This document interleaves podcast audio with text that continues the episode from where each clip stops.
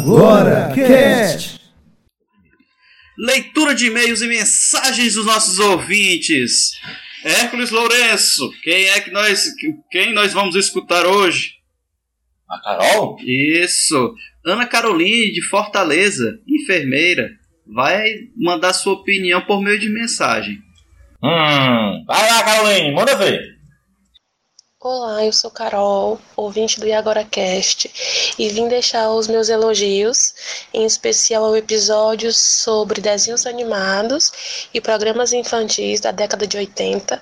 Apesar de eu não ter nascido na década de 80, de ser de 90, eu tive a oportunidade de assistir quase todos os desenhos de animações que foram citados por vocês.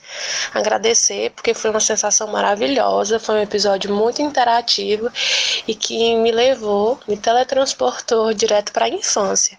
É como se eu tivesse acabado de chegar à escola e tivesse assistindo todos aqueles desenhos só em ouvir vocês comentando sobre.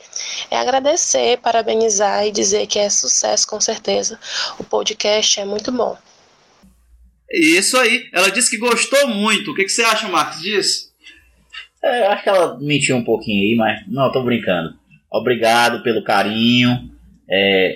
As opiniões de vocês, elas nos ajudam muito. Então não deixem de mandar as suas opiniões, ok, galera? E nossos e-mails também, né? Para o contato@iagoracast.com.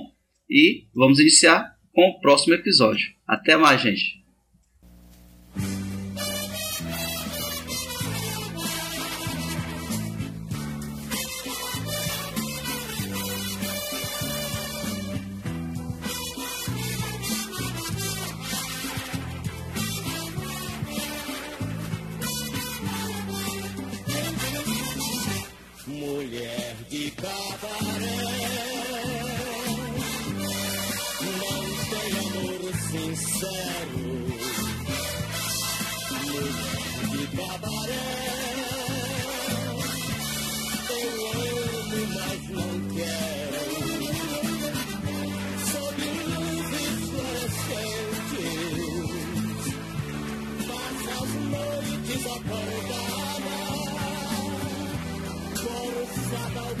De bebida, morta de sono, amargurada.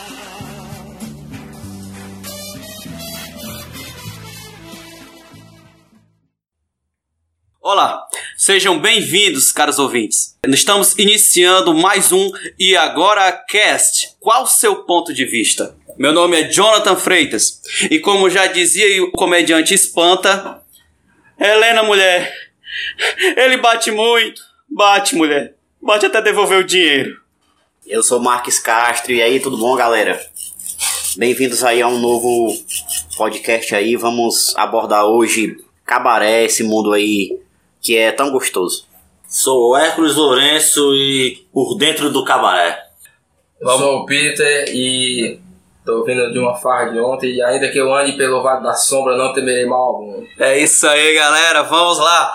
Tema de hoje: romantismo exacerbado e cabaré. Prostituição no Brasil, a indústria do entretenimento, profissionais de sexo. E vamos falar de outras vertentes aí. Sejam bem-vindos, orelho espectadores. Vamos começar e vamos à primeira apresentação do nosso convidado de hoje, nosso amigo Peter Solo, que veio diretamente de uma galáxia muito, muito distante e vai falar um pouco dele. Se apresenta aí, Peter, pra gente. Fala um pouco sobre você. O Peter, ele está utilizando um pseudônimo, um nome para poder proteger a sua identidade. Mas vamos aqui curtir um pouco com a sua experiência. Em outras palavras, não apanhar da mulher. Na verdade, eu só não quero expor a minha figura pública. Pois cara, não vamos falar que o nome dele é Toninho. Cara, cabaré, né? Cabaré é um negócio bacana. Ontem eu tava num lugar bem parecido com o cabaré, certo? Não chega a ser um cabaré não, mas a vibe é bem louca, né? Bicho, eu ia falar um negócio aí, eu não falo. E cara, mas é assim, cara. É um lugar bacana, entendeu? Eu tenho experiência em andar nesses lugares aí. E aí quando você acorda, você olha pra mim e diz: não, você não fez nada, você me enrolou. a dona do cabaré vem botar você pra fora, espancar você, mas isso aí é o de menos, né? Certo. No mais, cara... Rapaz, é um cabaré muito bom, viu? Porque os das antigas, tu ia acordar do lado de fora sem porra nenhuma. Jorge Puerca no máximo. Não, porque ele é cliente VIP nesse daí. Tá na verdade, não chega a ser um cabaré, né? Porque tem a diferença, né? Tem as diferenciações, né? Do cabaré, da casa de massagem e da boate, né? Esse daí, no caso que eu tava, era uma casa de massagem. Então, por isso que teve esse tratamento ainda meio VIP, né? Uhum. Ainda foi acordado, convidado a se retirar. Mas tem outros aí que você é botado pra fora mesmo, perde a comanda e ainda paga tudo. Vou passar para o bloco 1, então. Vai lá. História do entretenimento sexual. Origem da palavra brega. Hermes Lourenço, tem alguma coisa a nos falar sobre isso? Cara, a origem da palavra brega, sim, dizem, né? Uhum. Eu peguei esse porque é mais nordestino, que a palavra se chamava nóbrega. Uhum. Que era um bar que tinha. Esse bar era em Salvador, né? Pois é. Esse bar era uma iluminação toda de neon. Naquela época era uma coisa altamente chique, né? Que década? Aqui é ao menos 30. Aí lá se apresentavam cantores assim, tipo o Valdir Bissoriano, o Daniel Ross, pessoas da época que cantavam as conhecidas músicas populares, né? Que depois de sempre... Pra diferenciar, o pessoal inventou um tal de música popular brasileira. Mas antigamente eram músicas populares românticas, né? Porque as pessoas pegavam muito... A ideia era muito era pegar o romantismo que passava na televisão, né? Nas grandes telas de cinema e trazer pra música, né? Pra vivenciar na música. E aí, voltando ao assunto do neon. O neon queimou, né? Aí a palavra N.O. sumiu. Aí ficou brega. E como todos esses frequentadores, esse público. Os cantores românticos tocavam lá e ele era muito conhecido nacionalmente. Uhum. Aí ficou, não, vamos lá para escutar os cantores do brega, lá no brega. No brega. Porque acharam que o nome do cara não era bar nóbrega, era no brega. Lembrando que esse nóbrega vem da rua Manuel de Nóbrega, que fica lá em Salvador, num bairro que era conhecido pelo meretrício, né? Isso foi realmente desde 30 a 60. E essa questão do brega, ele veio a explodir na música popular. Não podemos nem chamar de MPB, porque fez questão de criar esse seccionamento da música, da MPB, como uma música, um estilo de música mais elaborado, com letras mais ricas. O brega em si preocupa muito mais com o sentimento. Isso. Com o sentimento do que com a qualidade. Isso, arranjo, musical. Beleza, então. Mas e sobre prostituição? Qual é o envolvimento, a relação do brega com os locais de prostituição? A ideia veio por causa das casas de danças da própria França antiga, né? Dançava aqui, não sei se isso é de todo o Brasil, mas devia ser porque eu vi em alguns livros também que falam sobre isso, que era furar o cartão. Você pagava as mulheres para dançar. E geralmente se dançava agarradinho, e a ideia de furar também é... Aí você, como as músicas românticas você dançava mais agarrado, tinha o lance do sentimento, de sentir o corpo e tudo mais e tal, e pra você também escolher a garota, né? Você fosse mais atraente pra você, você pagava. Você podia ir só dançar. Né? Mas isso foi depois daquele primeiro momento em onde houve, isso nas décadas de 30, 40, houve aquela influência da Belle Époque no Brasil, onde os cabarés, eles tinham aquela... tendência raiz da Europa, de um bar com palco, com apresentações de mulheres dançando e poetas declamando poemas e etc. Mesmo porque a palavra cabaré é muito mais antiga do que a palavra brega, né? Brega veio depois. Século XIX, exatamente. Tipo Moulin Rouge, né? Uma coisa assim. Exatamente, Moulin Rouge, que foi um grande cabaré francês. E aí depois disso veio então essa tendência de dança. Veio com o momento da dança de pares. Vamos só lembrar esse momento com a música. Hoje nós estamos fazendo um podcast mais musical. E depois de ter iniciado com a música Mulher de Cabaré, do Roberto Miller, vamos escutar agora Dama do Cabaré, na voz de Noel Rosa. É isso aí, galera. Fique com a gente.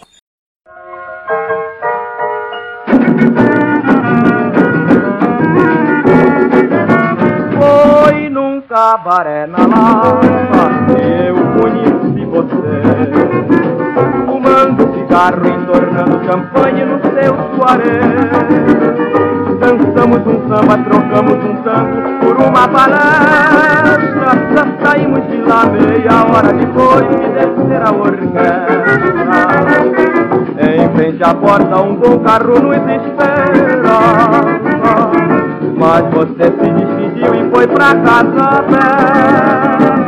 Outro dia, lá no Arcos eu andava à procura da dama do cabaré. Ok, espero que tenham gostado. Agora vamos continuando com um pouco da história. Tem mais alguma informação aí? Eu tenho só um... Manda, Max. Um desafio aqui pro meu amigo historiador, para ele me dizer quando foi que começou a profissão mais antiga do mundo. Paulo, eu digo que historicamente não existe datação, não. Historicamente não existe datação, não, porque desde os princípios da raça humana, do homem social, que se troca favores, né? Que se troca favores. Isso também escambo, pode ter sido um escambo. Isso né? Foi antes da moeda, né? Antes da moeda se fazia escambo, né? Muito antiga. Exato. Pepeca é a moeda mais antiga do mundo. É a moeda mais antiga. Lembramos nós que não só a pepeca, né? Porque também tem a prostituição masculina. É, exatamente.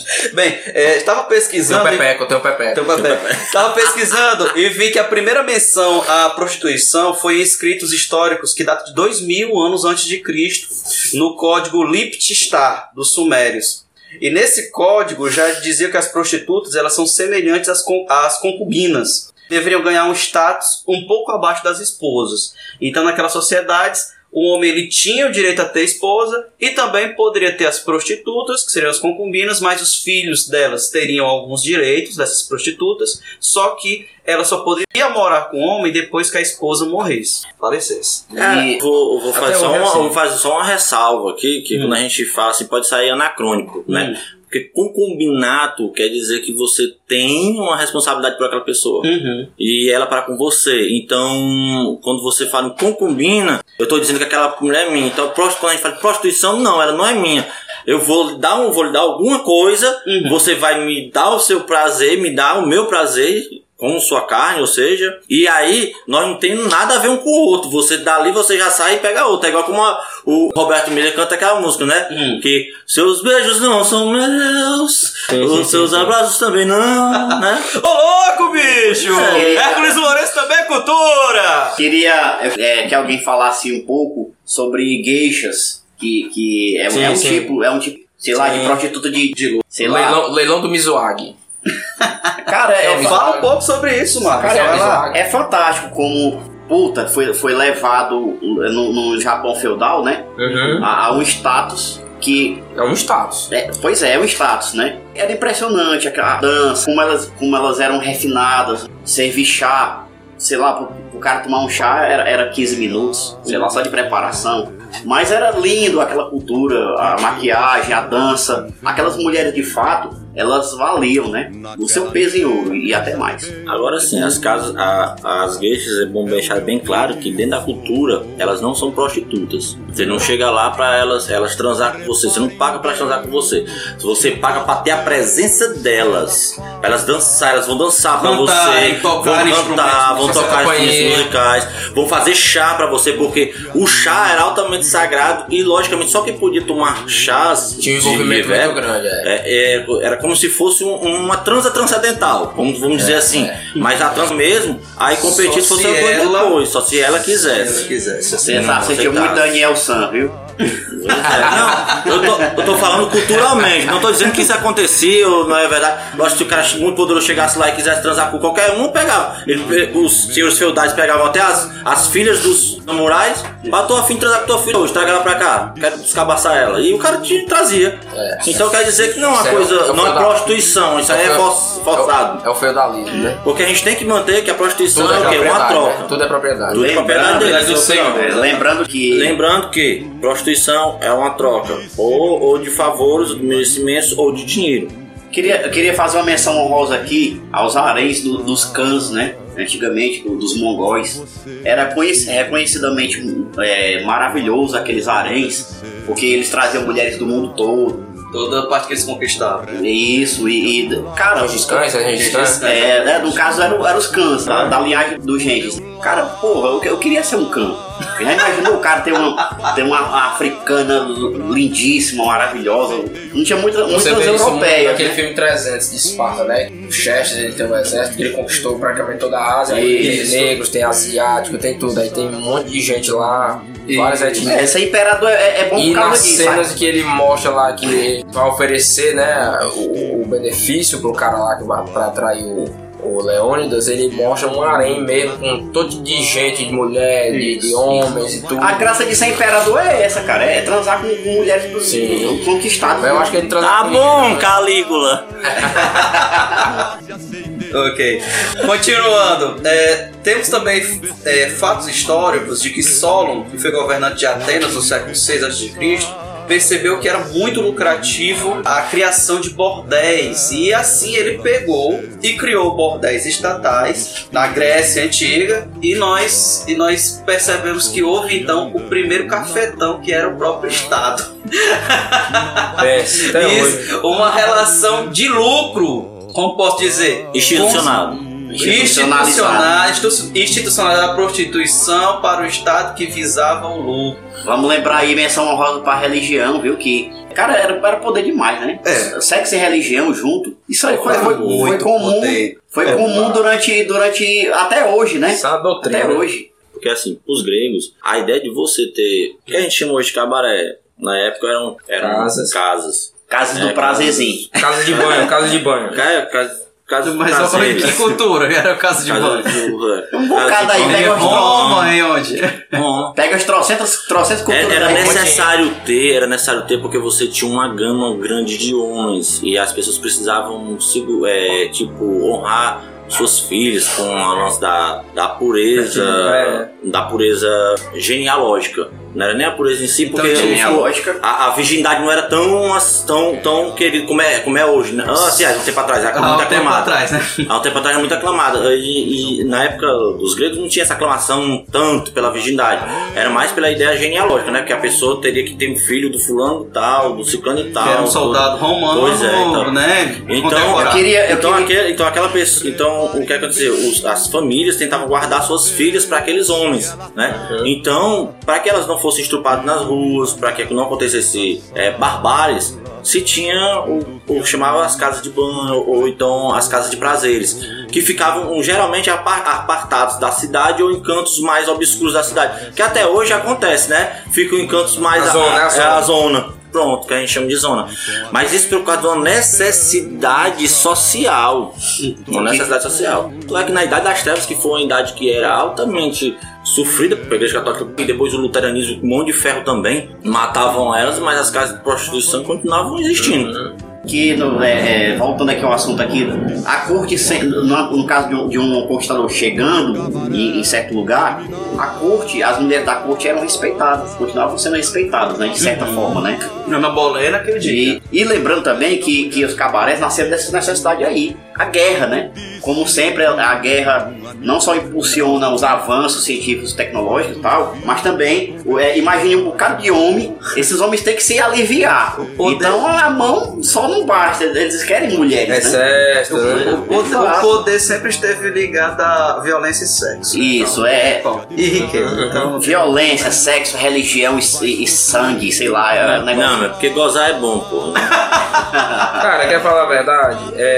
A motivação da maioria das guerras é por conquista, né? Eu me lembro daquele do... Você acha que a galera vai mandar os americanos pro Afeganistão, pro Iraque, porque eles são patriotas? Não existe, não. O cara ganha muito dinheiro, quando ele volta ele come quantas pepecas ele quiser. Então o negócio é poder, dinheiro, menos status. Voltando! Volta pra pauta. Lembrando que Atenas no período clássico eram tão valorizadas a questão das prostitutas junto às divindades, à religião grega, que existiam escolas chamadas ginaseuns, e onde mulheres elas poderiam escolher essa profissão recebendo alta cultura. E isso um caso muito conhecido é de uma sacerdotisa chamada Priebe, que ficou rica, tão rica que ajudou a levantar as muralhas de uma cidade grega com a sua riqueza, por ter se tornado uma grande sacerdotisa e ganhar dinheiro com os cultos, com os rituais e com o trabalho, com a madeira, né? Com seus amantes. Deixa eu entender, quer dizer que ensinava felação boa pra caralho? Existia uma escola que ensinava tudo isso, ensinava a declamar poesia, a atuar, a tocar instrumentos musicais e fazer, dentre outras cocitas. Mas é claro que o principal mesmo era a...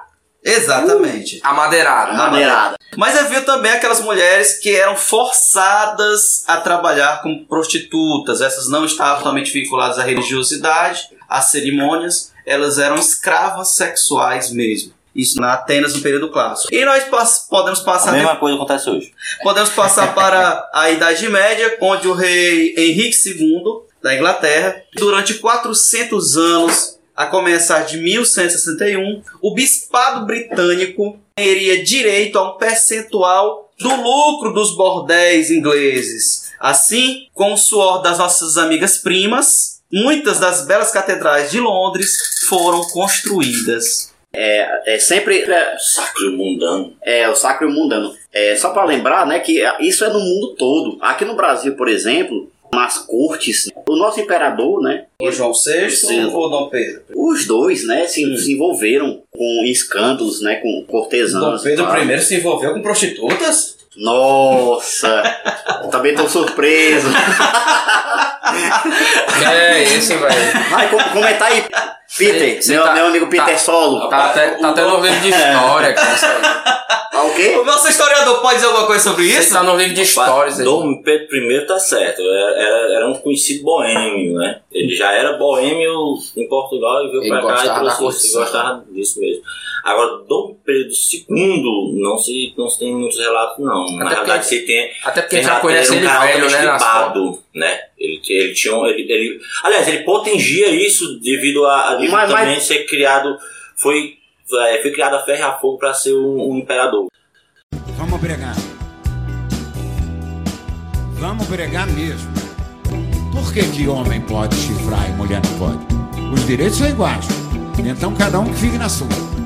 E com essa onda de proteger as mulheres, tem um monte delas que acham que eu sou gostosão. Mas eu não tô com essa bola toda mais não. Tô broxando direto. Mas o cara escreveu a letra e eu vou cantar. Perguntas agora, meus amigos. No Brasil, prostituição é crime ou não? Marcos, quer começar? Responde aí pra mim. O que você acha? Como jurista que eu não sou, bom jurista, cara, é crime. Atualmente, digamos que alguém se aproveitar de uma prostituta é crime. Hércules, prostituição é crime no Brasil?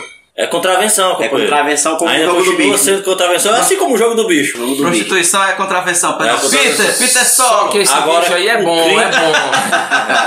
Esse bicho aí é bom. Agora, o crime se faz... Quando você ganha lucros com prostituição. Lucra com... Você vende roupa para as meninas a preço de Iguatemi, né? Roupa da feira, as bichinhas ficam endividadas. É. Gente, prostituição no Brasil não é crime, mas explorar sexualmente visando lucro ou manter casa de prostituição é crime. Todos... já descritos desde o artigo 227 a 230 do Código Penal Brasileiro. Lembrando, o Código Penal Brasileiro é um decreto-lei que data de 1940. Quer dizer, já tá caduco. Então, então, lei que não é revogada é válida, então continua valendo, sempre com as suas remendas, mas continua valendo e ainda é crime. E, falando conforme Marx ele veio a citar, Oscar Maroni, personalidade pública aí, que tem a boate, a casa de show, Bahamas, fazendeiro de Hotel Club, fazendeiro da Record. Oscar Maroni, qual a opinião de vocês? Dono da casa do Bahamas, em 2003 e 2017 foi condenado, foi absolvido, na verdade, ele foi condenado em 2011, mas em 2013 ele foi absolvido, em 2017 com outro recurso foi absolvido novamente pelos crimes de rufianismo e manter casa de prostituição. Vai esclarecer o rufianismo aí, Ian? para os nossos ouvintes significa conhecido cafetão. Aquele agencia a prostituta e ganha dinheiro, ganha lucro em cima do trabalho dela. Então, o que vocês acham dessa questão aí da grande festa que foi dada por Oscar Maroni no momento em abril de 2018, agora com a prisão do ex-presidente Lula? Ele fez aquela festa, colocou um altar com fotos da ministra Carmen Lúcia e do juiz Sérgio Moro e deu cerveja de graça e prostitutas também com programas acessíveis ou de graça para vários clientes. O que vocês acham disso? Eu acho que ele é um tremendo, porque ele disse que se o Lula fosse preso, ele ia dar pepeca pra todo mundo. E agora não estou esperando. Chegou aqui não. Chegou aqui não, seu mentiroso. Ah, rapaz. Acaba mentiroso, sem vergonha. Ai, galera. Fez maior propaganda, todo mundo. Não, apoiando o cara, mas é doido. Aí quando dá fé, o cara ganha, ó. Pepeca tem, como é que ele vai dar? Peter, fala um pouco aí o que você acha. O que você acha aí do festejo de Oscar Maroni? Eu queria estar lá, cara. Só queria estar lá, a verdade é essa. Todo mundo queria estar lá. O Hércules tá revoltado porque ele não aproveitou foi. Nada no show. É que ele não foi. Cara, eu queria comentar o aspecto ético da coisa. Certo, por favor. O aspecto, cara, é completamente. É o retrato do o que aconteceu lá. É o retrato do que acontece num cabaré maior, que é em Brasília, cara. Lá o Congresso Nacional. É envolvimento de político, né? Com o cara ser processado por um crime e ao mesmo tempo ele está utilizando esse crime para se beneficiar, para aparecer, se beneficiar. Vamos fazer uma homenagem para nossas queridas primas com nosso clássico Adair José. Eu vou tirar você desse lugar e já voltamos.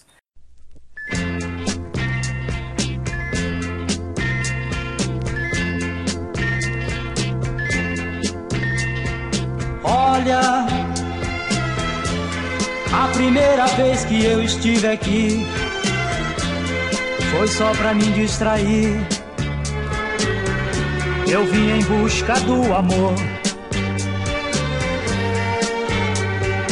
Olha, foi então que eu lhe conheci, naquela noite fria, em seus braços, meus problemas esqueci. Olha, a segunda vez que eu estive aqui já não foi pra distrair. Eu senti saudade de você. Olha, eu precisei do seu carinho, pois eu me sentia tão sozinho. Já não podia mais me esquecer. Eu vou tirar você desse lugar. Eu vou levar você pra ficar comigo. E não me interessa o que os outros vão pensar. Eu vou tirar você desse lugar.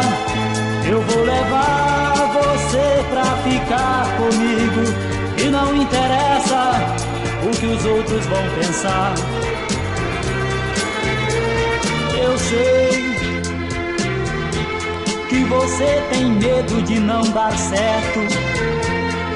Pensa que o passado vai estar sempre perto e que um dia eu posso me arrepender.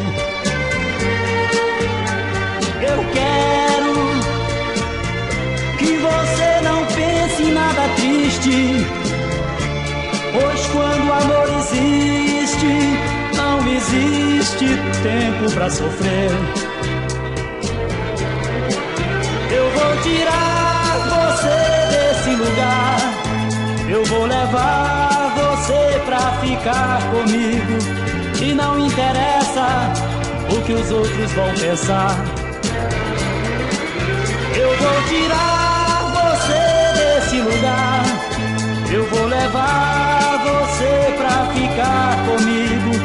E não interessa o que os outros vão pensar. Eu vou tirar você desse lugar. Eu vou levar. É isso aí, galera. Vamos continuando então. Bloco 2, abrindo agora. Personalidades famosas. Prostitutas e prostitutos da história. Quem foram eles? E depois a gente vai então passar a falar um pouco sobre experiências aqui nos cabarés de Fortaleza. Uau, uau. Uau. Continuando então. Gente, podemos falar então de algumas personalidades, algumas prostitutas famosas, dentre elas, Mata Hari. Quem foi essa? Sabe alguma coisa sobre ela? Desconheço, cara. Mata Hari, uma espiã que foi considerada espiã dupla, agente dupla. Como foi? Ela era conhecida como... Ela nasceu Margarita Selle, holandesa, que aprendeu a dança do ventre e começou a brilhar em Paris. Na Cidade Luz, um pouco antes da Primeira Guerra Mundial, ela começou a fazer sucesso e fez programas para grandes políticos, empresários ricos e militares de toda a Europa que visitavam a Cidade Luz. Bom, pra zelador é que não foi, né? A partir então desses contatos com grandes empresários alemães, ela se tornou espiã da Alemanha. Entretanto, em 1916... ela foi acusada por franceses como espiã. Ela foi fuzilada e diz que antes de sua morte ela chegou a fazer uma dança e a piscar para os seus atiradores. Cara, eu queria falar do talento de Mata Hari. Realmente ela tinha um talento inato, era uma coisa impressionante, né? Reconhecidamente. Natasha Romanoff, tá? Eu fico imaginando... Na França da Primeira Guerra. Eu fico imaginando ela fazendo posições... do Sutra, do Kama Sutra, pra galera. Cara, não é que resista não, bicho, eu entregava logo tudo. Sim, eu não entreguei aquele livro da biblioteca, tá pra entregar ainda. O cara entrega mesmo, tudo que foi de podre, ele entrega, bicho. Continuando, nós temos outras personalidades, como Anne Boleyn, que foi a amante religiosa Henrique VIII da Inglaterra, no qual teve também filhos com ele. Foi isso, ué? Você tem alguma informação sobre ela? Sobre o romance com Henrique VIII? Prefiro não comentar. Ok. Por quê? E continuamos falando... Não fala da vida pessoal do povo, não. Ok. E continuamos falando também das vítimas de Jack, o Estripador, que apesar de muitos acharem que é apenas literatura, Jack Estripador existiu e fez várias vítimas prostitutas, estrangulando-as, cortando suas genitálias, seu rosto e até tirando órgãos e mostrando para a polícia. Dando pistas para ser encontrado e não foi encontrado. Ele matou entre 1888 a 1891 numa capital vitoriana que não conseguiu descobrir sua identidade. Vamos falar um pouco sobre outras personalidades. Prostitutos, opa, olha só. Putos também.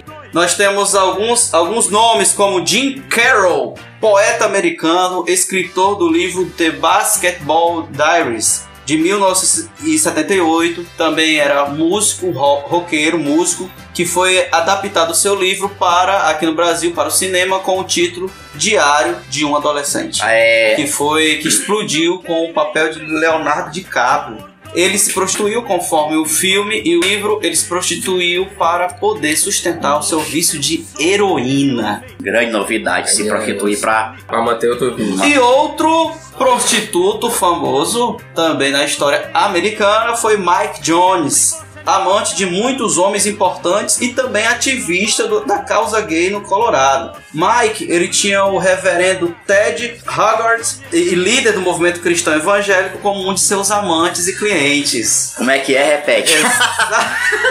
Eu gosto, exatamente. Cara, eu gosto de pegar essa galera pelos pés, ó, mano. Eu não sei por quê. Ted Haggard, líder do movimento cristão evangélico no Colorado. Aleluia! E também assessor de nada mais nada menos que o ex-presidente George W. Bush.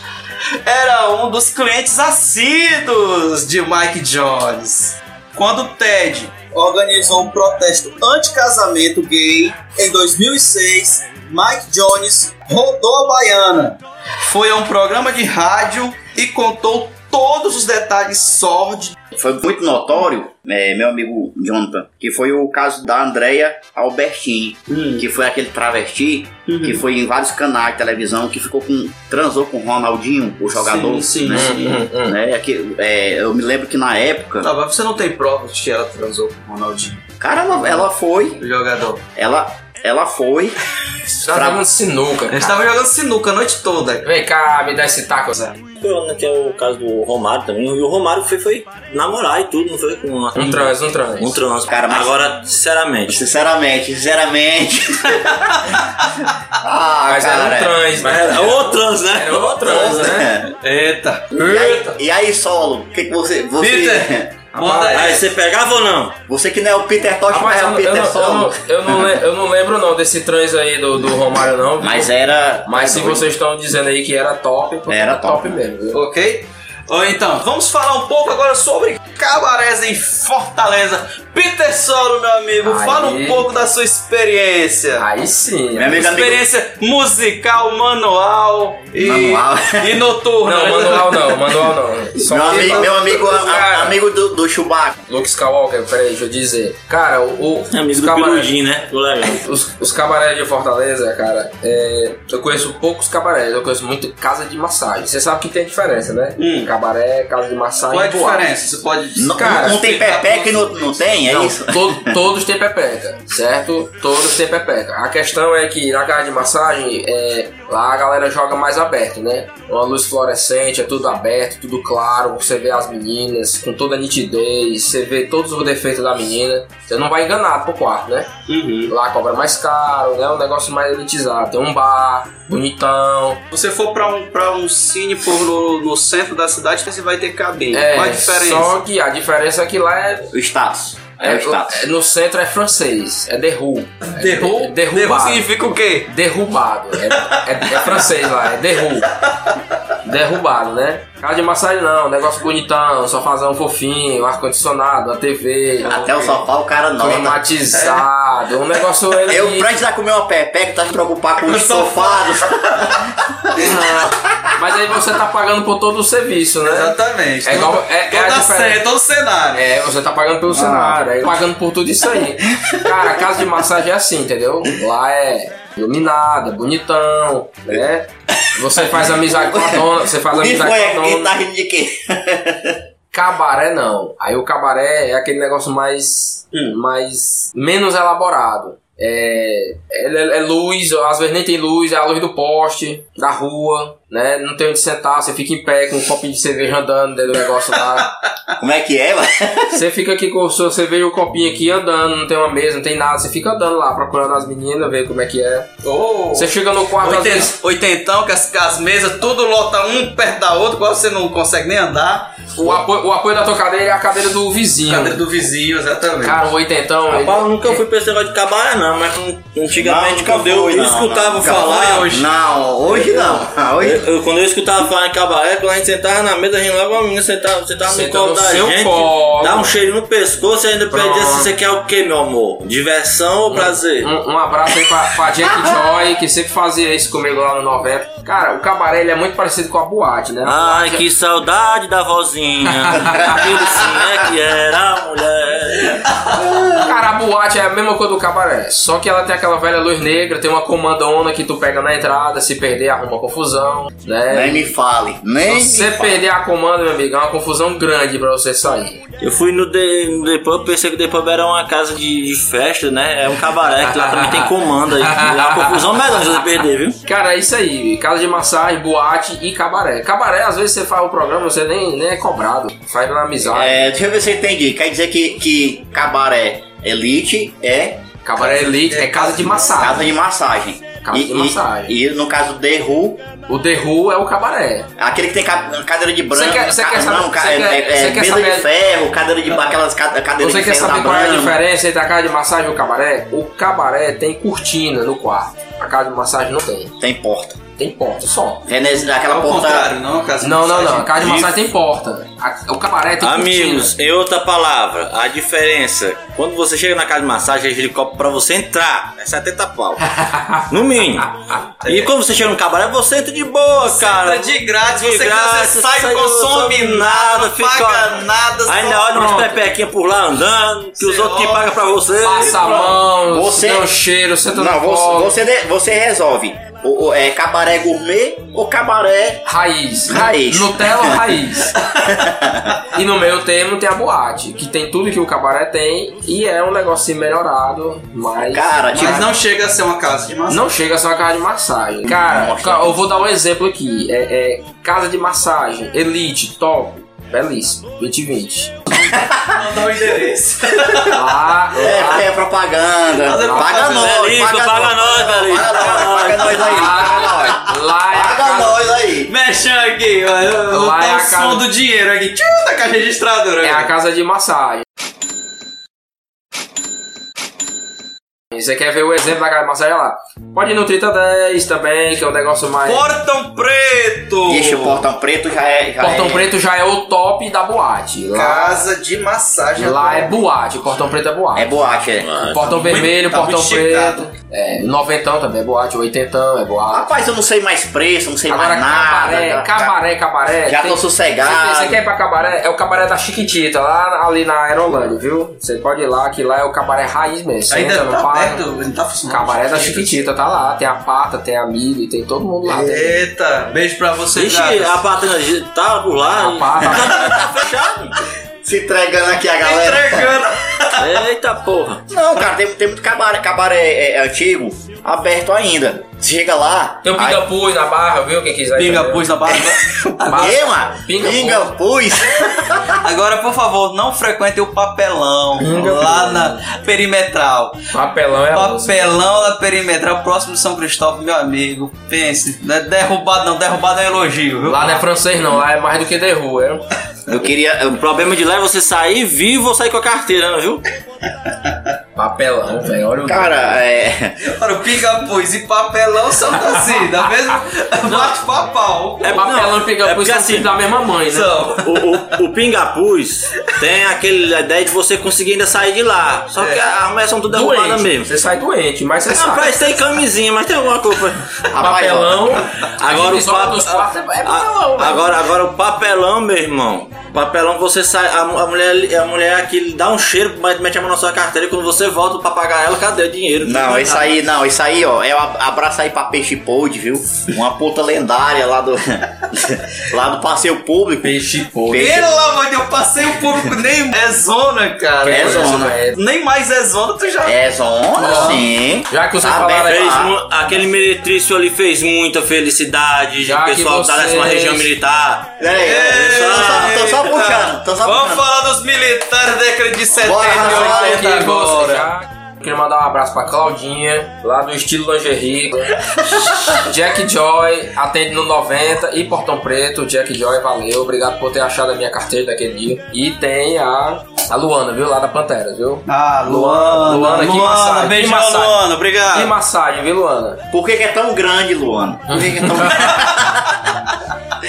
Ah, o que é tão grande é saudade, Luana. Não vai pensar outras coisas. Luana não é trans, não, a Luana, viu? Ok, é isso mesmo, galera. Vamos então, continuar. Quer falar mais alguma coisa, Peter? Quer falar alguma história? Cadê as histórias, né? Nosso amigo lá gaúcho, uma vez, que foi visitar o Motel 90, noventão. Cara, o gaúcho. Tristão Gonçalves. Cara, a menina até hoje tá procurando um negócio lá que ele ficou devendo lá, a folhinha verde. Ele tá devendo o quê? O chimarrão, é isso? Ele tá devendo a folhinha verde, a menina lá, não sei o que é a folhinha verde, né? Ele ficou de fazer a folhinha verde e não foi lá. Dentro, né? Uhum. Como é que foi isso? Como é que foi? Cara, o gaúcho, né, velho? O cara só nasceu no Rio Grande do Sul e veio embora pra cá, cearensezão da Gema. Primeira vez no cabaré, evangélico, recém-separado. O cara era evangélico, recém-separado, foi a primeira vez no cabaré. Afastado da igreja, separado. Queria adotar a menina lá na serra, lá, a filha do esquema dele lá e tal. Tava decepcionado, terminou o relacionamento. Foi fazer um frete lá, um famoso frete. Cara, o gaúcho totalmente deslocado, né? Totalmente deslocado. É aquele cara que é acostumado a jogar Play 3 e tava jogando Xbox. Não tava sabendo o que é que tava acontecendo. A menina teve que ensinar tudo. E no final das contas ela disse que ele não chegou junto. Então o gaúcho, eu queria mandar um abraço pro gaúcho aí e dizer que a menina tá esperando o chimarrão dele, né? Tá alimentando um inimigo, viu? Gaúcho, ele é muito bom pra fazer cafetinagem, viu? Lá na beira-mar Gaúcho trabalha no hotel aí, faz cafetinagem. Cara, talvez eu não seja tão frequentador, assíduo desses lugares, mas houve uma época que eu conheço muito bem os cabarés ali na Praia de Iracema e adjacências, né? Inclusive, tinha um hotel mar muito muito legal. Ali é elite. Você é bichão mesmo, hein, doido? Delmar. Você é o pica, né? Já perdi lá uma comanda uma vez, rapaz. É, comanda não pode perder. Rapaz, eu perdi uma comanda, era 1h30 da manhã. É bom você plastificar a comanda, viu? Tinha que ter lá, né, um lugarzinho pra você... Igual quando você sai do TRE, tem lá um lugar pra plastificar o título. Pronto, é pra ter pra plastificar a comanda. Rapaz, eu perdi uma comanda 1h30 da manhã. Pronto, pior. E toda a vida que eu ia pro bar, eu olhava pro chão e ficava procurando. e chutava o lixo. Porque junta-se um lixo no pé do balcão, que é o quê? É papéis, né? É lenço. É o comprovante do pagamento do cartão. Isso, sim, guardanapo. Aquele, guardanapo, do bituca, copo, inclusive do os rodas de garrafa. Isso. Aí de repente, cara, porra, meu irmão, agora eu me fudi. Cadê minha comanda, velho? E agora? Cadê minha comanda? E já tava marcado lá um bocado de coisa. Eu tenho a impressão que um colega lá também tinha perdido, porque ele também olhava pro chão pra caralho. E era ele, nós dois procurando. Talvez. Quem achasse a comanda. Quem achasse a comanda e juntar todo mundo numa comanda só. É. Né? Não, mas lá não. É individual. Lá individual perdeu na época, uns bons anos atrás. Perdeu, ele chama civil pra você. Não, perdeu. Era, não, há uns bons, assim, sei lá, 10 anos atrás. Era 600 conto, velho. É, isso é louco. Pede uma ar lá. Ixi. Cara, aí eu chutando comanda lixo. Comanda de papel cartão, viu? Não, eu chutando lixo, de repente eu achei uma comanda lá que não era minha. Mas serviu, é essa mesmo. Essa aqui, eu vou botar tudo aqui. E o cara lá do lado procurando a dele. Caralho. Pode vagabundo. Vamos brigar mesmo. Por que homem pode chifrar e mulher não pode? Os direitos são iguais. Então cada um que fique na sua. E com essa onda de proteger as mulheres, tem um monte delas que acham que eu sou gostosão. Mas eu tô... não tô com essa bola toda mais não. Tô broxando direto. Mas o cara escreveu a letra e eu vou cantar. Ok, Peter, qual foi a situação mais inusitada, mais louca que você passou num cabaré, num meretrício? Cara, é aquele esquema que eu contei. Meretrício, não me lembro. É aquele esquema que eu contei no começo, cara, que eu cheguei e tal, fiz o programa e dormi. E aí a menina dormiu também, acho que ela tava querendo uma pausa, um intervalo, né? E aí a gente acordou e eu, não, peraí, ela, não, já era, já acabou, não tem mais nada, acabou o programa, já bateram na porta. Paga de novo. Já bateram na porta, que é isso, não. Paga de novo. Não, não fizemos nada, você me enganou, você me botou pra dormir e agora eu quero mais, embora, bora. Não, aí foi uma confusão, lá vem a dona, lá vem a chefe lá. Isso de manhã já. De manhã, tinha entrado 1h da manhã, meia-noite. 10 para as 5 da manhã, eu tive que ficar 2 horas lá esperando, fazendo, escolhendo, né? Que você fica escolhendo, né? Uhum. Você fica filtrando ali. Menu, você fica olhando o menu. Isso. Vê o que é que tá saindo ali dos quartos ali, vai olhando e tal. Opa, essa daqui e tal, vai dar certo. Tá do jeito, essa aqui tá jeitosinha. Você espera passar um tempo, né? Pro negócio ficar, abaixar a poeira, né? Uhum. Não, cara, aí foi isso aí. Daí a mulher, não, já deu certo aqui, já gastou, tem mais nem camisinha e tal. Não. Como cadê, é que é, mano? Cadê lembrar? Não lembrava. Nem ela, nem você. Nem eu não lembrava. 1 bilhão de camisinhas fabricadas por minuto, aí não tem mais camisinha, não. Acabou a camisinha lá, tá. Não, acabou o programa, acabou tudo. Cara, foi isso aí. Isso aí foi o mais inusitado. Acabou tudo, foi o mais inusitado. Isso aí foi o mais inusitado. Aí lá vem a dona, entra no quarto, você só de cueca, pagando cuecão. Aí passa todo mundo, a menina com os caras lá, vai passando e olha pra dentro do quarto. E o segurança vem. Tem o segurança, o leão de chakra, aquele cara 4x4, né? O guarda-roupa, aquele 4x4. Aí o cara vem, e aí, que foi e tal? Como é que é? Vai botar pra fora desse aquele jeito. Cara que bota a mão assim. Vai botar pra fora de cueca. Vai botar pra fora assim mesmo, vai esperar ele se vestir e procurar menos pertence dele. Não, você foi o mais inusitado, o que aconteceu? O resto, tudo normal. Viu, Solo? O mais importante é fazer amizade. Viu, amizade, Solo? O segurança chega, aí ele bota a mão no seu ombro, tá tranquilo. Só o peso, você já nem fala. Você pensa assim, você tá empurrando ou você tá só com a mão encostada aí? Não, você cara, pergunta logo que você não sabe o tempo. Mas tem o leão de chakra, que esse cara, o famoso 4x4, viu? Tem que ter cuidado com esses caras aí. Faz amizade com eles, viu? Os caras 4x4 tem que fazer amizade. Não, mas quando o apelido do cara é Pitoco, tu já sabe que vem um gigante, então... Hércules Lourenço. Estavam calados. Chama o Pitoco. Por favor, se entregue um pouco pra gente. E conte uma história inusitada nos cabarés de Icó que você chegou a conhecer. Icó. Nunca fui um cabaré no Icó. Nunca? Tá com sede? Onde é que tem cabaré no Icó? Não era essa a conversa que eu tava escutando agora há pouco. Vamos ali tomar água. Tá com sede? É. Cara, na Holanda vocês lembram? Vocês sabem daquela... Você vai passando na rua e tem a dona na vitrine, você vai. Isso é justamente na capital. Toca a campainha, ela fecha a cortina lá isso. E você entra. A Holanda é um dos países que mais defende. Liberal. Mais defende. Não, só liberal. Mas mais defende até por uma tradição da questão da profissionalização do sexo. Legalizam a prostituição. As prostitutas têm direitos, trabalhistas, sindicatos, etc. E também tem as inovações. Como self-service de pepeca lá também. Você entra, paga, né? O open pepeca. Você entra, paga um valor e você... E é delivery. Você come... Isso também lá, porque foi criado. Chama só pepeca. Edilson Brasil Soares, viu? Quem quiser lá no finalzinho, viu? Tem, no final da vida tem. Vamos chamar só pepeca, vamos chamar de lozinha. Lozinha. Foi um nome curioso que uma prima. Uma prima distante, né? Falou, se quiser lozinha, tem, viu? Aí bateu na cena. A lozinha. Ela tá louca. Nem a drogueira, essa daí. Curioso, né? Mas ela tá falando do Loló, que tava no meio das pernas dela. Aí tá viajando, dizendo que era outra coisa. Eu não sei qual é o tipo de cabaré que você frequenta, Marcos, mas lozinha realmente é bem... É muito íntimo. Marcos, fala um pouquinho do qual foi a experiência mais inusitada que você teve em casa de prazer. Cita os nomes. Cita experiência, nomes, etc. Onde foi que tu perdeu a comanda? Fora lá... Não tem essa. Mas outro. Não, inusitada, como eu comecei, né na vida cabarezística. Né?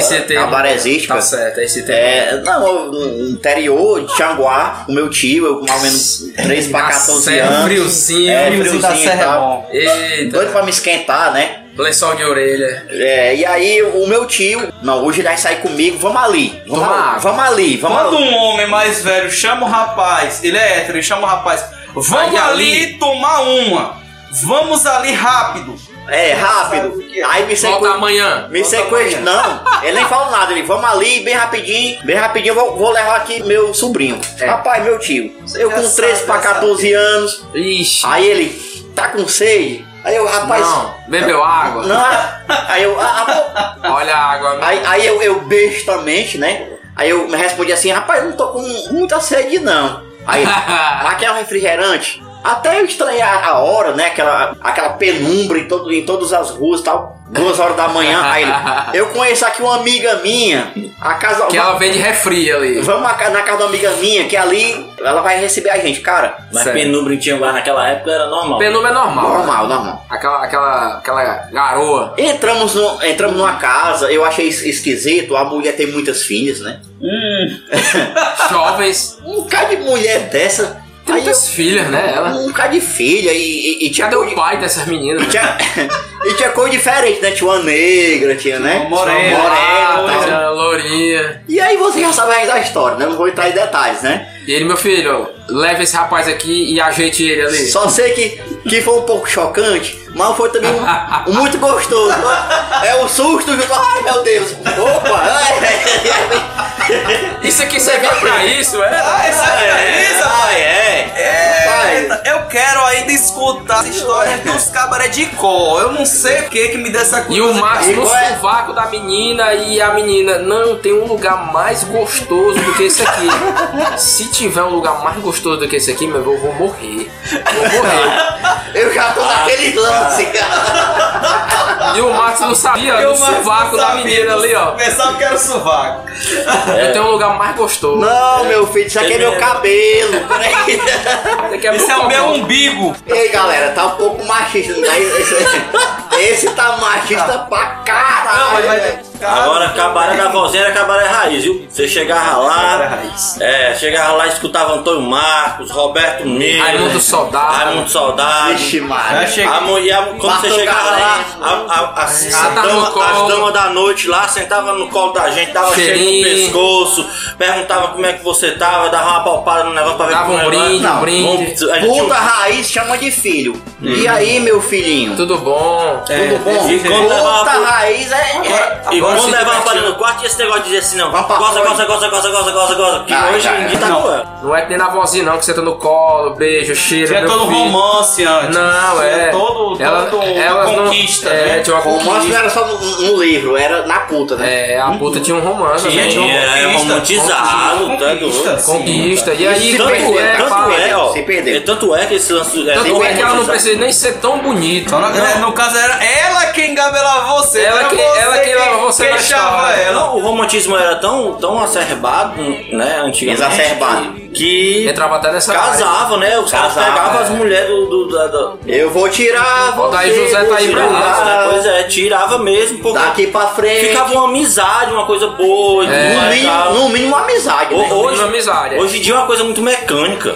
Vamos continuar falando um pouco sobre cabarés do interior. Eita. Nosso amigo Marcos Castro falou sua experiência, parece que foi a primeira vez. Foi. Coisa boa lá, hein? Friozinho. É, balcão raiz. É de madeira, cara. Quando você toma uma dose, é sempre uma velha que puxa uma garrafa lá debaixo do balcão. E sempre empoeirada. No mínimo empoeirada. Se ela não tiver com lacre todo velho já. Aí ela dá uma cuspida pro lado, uma golda de fumo. Aí volta a sua dose. E você fica ali, né? Naquela. Vou beber essa porra ou não? Se você ainda pedir limão, ela farra aquela cara de...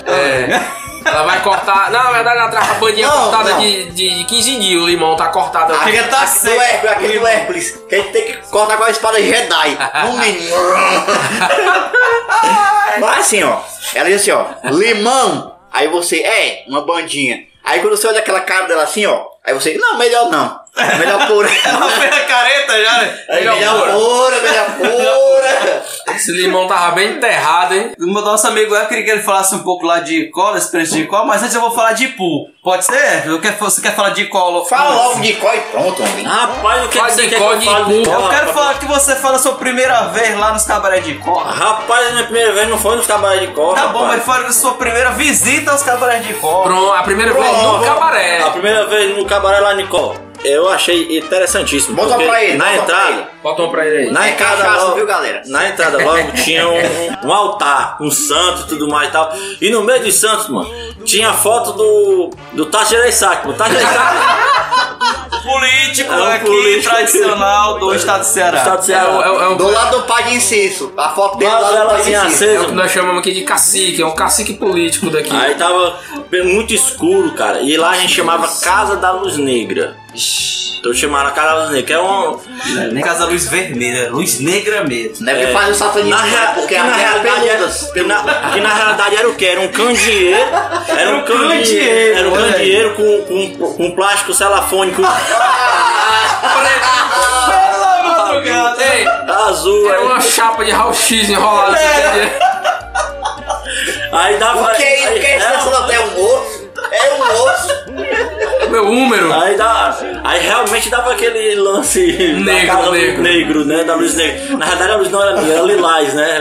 Isso. Oxe, é doido. Mas era um canto altamente familiar, várias pessoas bebendo e tudo mais e tal. E familiar, ambiente familiar. Não. Voltando ao assunto do cantinho familiar do Shane Serra.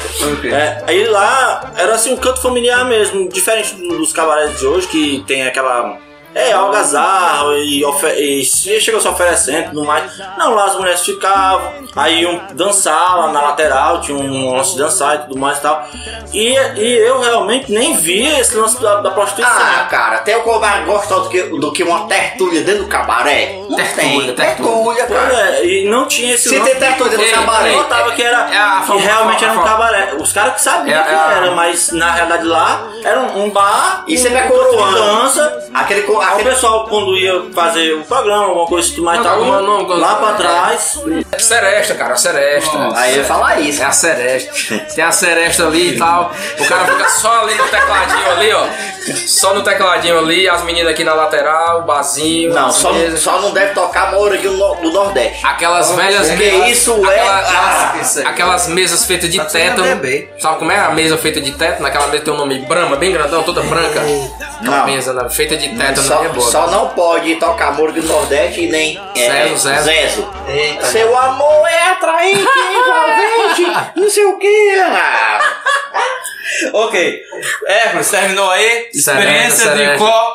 Vamos pra Ipu, rapaz, desse certo. Ah, Ipu-taria grande demais. Ipu-taria grande. Bica de Icu, ponto turístico aqui no Ceará, excelente. Descendo a Serra de Ibiapaba, logo depois de Tianguá, olha, desceu a serra, tem Ipu. Tem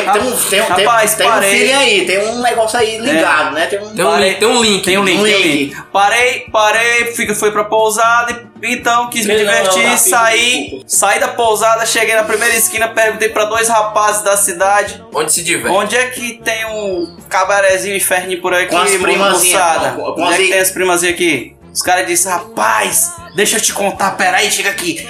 Ali na frente tem um bar chamado Batal. Procure a Ruiva. A Ruiva é top. É a mais cara. É assim mesmo, é assim. Aí tá certo. Valeu, filho. Até mais. A Ruiva é radical. Me mandei pra esse cabaré. Quando chego lá, cedo da noite é 10 horas, né? 10 horas ainda não tem movimento. 10 horas, não tem movimento ainda. Ah, tu raí, não? Já chego no puteiro e pergunto, onde é que tá a Ruiva? Melhor horário pra pegar as mulheres, estão tudo limpinho. Vamos começar agora? Começar a jornada de trabalho, né? Rapaz, apareceu uma tal de uma ruiva lá. Você pega as cortinas limpas. As cortinas limpas, é isso aí. Não pode ter cortina, velho. Cortina. A cortina é manchada de amarelo lá e cortina. Tem um contaminante. Então nunca vá ao centro, chapa, porque se for aquele pertinho de parte da criança ali, cruel, viu, menino? Cheguei então, perguntei, cadê a ruiva? Vocês têm alguma ruiva aí? Quando aparece uma prima ruiva, era uma das mais feias que eu já vi na vida, rapaz. Mas talentosa. Eu disse comigo mesmo, aqueles filhos de uma zégua. Me trollaram agora. Talentosa, mas tá talentosa. Eu disse, esquece, traz só um litão, aí que eu vou tomar uma cerveja devagarzinho aqui e ver o ambiente. Ô cristão, olha. Comecei a tomar cerveja, fiquei por ali, até que chega uma mulher standard, uma morena size, né? Plus size. Eu gosto do balseiro, eu gosto dela. Ela negona deliciosa. Ela já chega se apresentando. Oi, eu sou o Jack Joy. Abre um lindo sorriso faltando um dente. Estava assim, era incrível. Era só um. Tá louco. Ela perdeu num murro, numa briga lá mesmo. Encantadora. Depois de uns 2 minutos. Não era a Laurinha Buceta de Alicate, não, era? Não. Porque não tinha dentro. Depois de uns 2 litrões que custou quase R$20 cada um. Ah, gente, tem negócio pra caralho.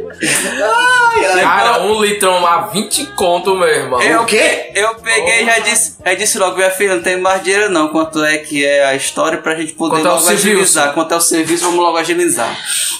Ela disse quanto era, então a gente começou a barganhar. E foi aquela barganha toda, aquele chororô todo. Parecia o Doutor Estranho barganhando com... Minha filha, bom, dormamos. Tá bom, eu não tenho estranho. Quanto é que é só pra me alisar? Aí foi o chororô. Daqui a pouco nós vamos pro quarto. O quarto é aquela suíte... palacial, onde tinha apenas um colchão velho, sem capa, só o colchão mesmo, o lençol sujo, que era de uma rede cortada, uma rede velha que foi cortada nos punhos, e tava cobrindo só a metade do colchão, o colchão era só esponja velha. Aquelas que você senta em cima e sobe a poeira. Agora tá visualizando. Ele tá sentindo um cheiro de mofo subindo. Ácaros invadindo o seu organismo. O banheiro só tinha uma bacia com água, não sei de quantos dias, que só permitia o banho tcheco. Não sei se vocês sabem qual é o banho tcheco. Só joga um pouco e faz o tcheco. Às vezes é melhor nem se lavar. Melhor do que o ferrugem talvez seja. Ferrugem, né? É porque é um motelzinho que tem aqui. Cara, papelão, ferrugem, pinga-pus. O que é que tá faltando? Ah, tu não conhece não, ferrugem não? O que tá faltando? Ferrugem. Deixa eu terminar aqui, deixa eu continuar. Não foi pro azulão, Lino? Azulão. Enfim. Azulão. Depois começamos a diversão. Após umas 3 ou 4 horas eu terminei meu serviço. 3 ou 4 horas. Trabalhando. Chico, pai. Vixe, Maria. Aí isso tudo foi pra encontrar o negócio dele, viu? Isso puxou aí com a pizza, viu, galera? Isso aí era no sovaco da menina. Então, após o término, lá se vai pagar. Ela falou pra amiga dela: ai, mulher, esse homem quase me mata. E assim... De raiva. Terminei de raiva. Terminamos então nosso encontro com um beijo no pescoço, porque não podia beijo na boca, né? Como toda profissional. Vocês devem lembrar. Aquele beijo vocês devem lembrar do clássico Uma Linda Mulher. Com dor que tava faltando o dente, que tava faltando o dente na bexiga. E assim foi uma desventura em Ipu. Hoje a gente tá falando assim muito sobre o... Assim, porque aqui também só tem homens, né? E as mulheres foram pedidas a participar, não quiseram dar a sua entrevista ou depoimento, né? Não quiseram dar o seu depoimento porque nós estamos numa sociedade machista. E se ela chegasse aqui e comentasse alguma coisa, poderia sair feio para ela e tal. Então eu vou só comentar o que ela disse, né? Ela tava comentando que saiu. Ela é uma coroa assim, mais ou menos 45 anos. Ela é uma pessoa de 45 anos com a... Ela é bonita, eu acho ela bonita. Quem? Tem mais ou menos 45 anos, colega minha. 45 de cara. 30 de cor. Cara, eu não sou exigente, pra mim qualquer mulher é bonita. Não, eu vou falar da experiência dela. Okay. Ela disse que achou massa agora essa abertura das casas de massagem por os michês. Michê, pra quem não sabe, é o homem. É o homem que se prostitui. É o garotão, que ninguém... Eu nunca tá lotado na porra da Praça Ferreira. Você chega lá, meu irmão, principalmente pra pegar os velhos. Eu não sei o que diabo que eles velhos gostam tanto de mexer. Mas, ó... O velho já perdeu a força de poder de fogo, não, né? Quando eu trabalhei lá, eu vi o ritmo. Ali na Praça Ferreira, cara, era mexer e travesti. E como eles são solicitados, viu? Parando o carro direto lá, E geralmente eles são solicitados por homens de idade, que querem ser comidos. Isso. Passivos. Querem ser passivos. Mas voltando a ela. Comer, isso é muito machista, cara. Vamos devagar. Eles querem ser possuídos. Pronto, é isso. Aí, voltando à declaração. Sim, a declaração da sua colega. Ela disse que eu acho muito interessante essas casas de massagem, porque quando ela coloca mexer, ela telefona pra ela, diferente do homem que vai diretamente pra casa. Quando uma mulher vai, ela telefona. Antes pra saber se o rapaz que vai servir ou vai prestar serviço está lá. E pra ela entrar pra ela entrar em canto mais discreto do que os homens. Sim. Porque os homens geralmente entram pela frente, tudo mais, tal, e elas entram por entradas paralelas, outras entradas. E outra que ela falou também é essas casas de dança masculina, de strip masculino, que tem muito homem também que se prostitui nessas casas, que são casas de show. Mulheres, né, cara? Esses clubes das mulheres. Que hoje estão perdendo muito força, viu? Nos anos 80, anos 90 foi estouro, né? Isso. Pra você, mulher!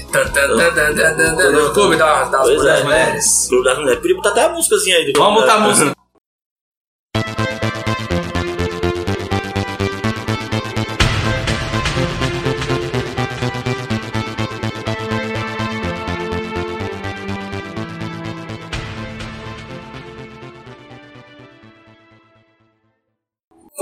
Que eu tava contando, pra gente ver qual a diferença, como a mulher usa a prostituição e como o homem usa. Cara, a mulher tem todo um serviço de discreção, né? Discrição bem maior. Vocês podem, para os nossos ouvintes mulheres, um beijo, desculpe pelas nossas piadas, nosso ambiente aqui se tornou um pouco machista, pra tornar... muito machista, mas para tornar um pouco cômico também, eu espero que nos perdoem, mas nós vamos também trabalhar um pouco essa questão da visão feminina, e nós vamos passar para o bloco 3. Mas antes de passar para o bloco 3, eu queria só pedir para o nosso amigo Hércules, fala um pouco, inclusive as referências das músicas do Roberto Miller. A garota de programa que vai procurar o programa para o sustento, que é um meio de subsistência, sobrevivência, e aquela que saiu, que temos as duas músicas do Roberto Miller. A gente, voltando ao assunto que nós vivemos numa sociedade machista, isso. A ideia e a grande ideia da virgindade, da castidade, da honestidade, que nos veio por meio da religião, né? De uma ética voltada para a religião judaico-cristã, sim. Tinha-se princípios de a mulher que era pra casar e a mulher que não era pra casar, era pra se divertir. Que é a mulher vadia e a mulher de casa. Isso, que também era a mulher do céu e a mulher do inferno. Então quando uma moça esse maniqueísmo tem acompanhado, se ela caçar as bruxas, exatamente. Quando uma mulher antigamente ela perdia a virgindade e, ou era deixada pelo marido devido à separação, elas não tinham mais abrigo dentro da sociedade. E isso baixo, não que fosse uma norma, uma regra, mas via de regra acontecia-se isso. Elas eram expulsas de casa, ficavam ao léu e ninguém ajudava elas porque nem as pessoas podiam conversar com ela para que não sejam sujas por ela, tipo, contaminadas pelo pecado dela, aspas, né? Então essas mulheres, elas procuravam refúgio nessas casas que eram conhecidas como casas de prazeres, né? Exato. Aí a mãe, entre aspas, a cafetina, voltando no assunto lá. E também acontecia isso já devido à ideia de as casas de prazeres não eram só para chegar lá em sexo em si, eram também massagem, psicologia antiga. Pronto, com certeza. Tá aí. Era o divã, né? O divã do passado. E era útil.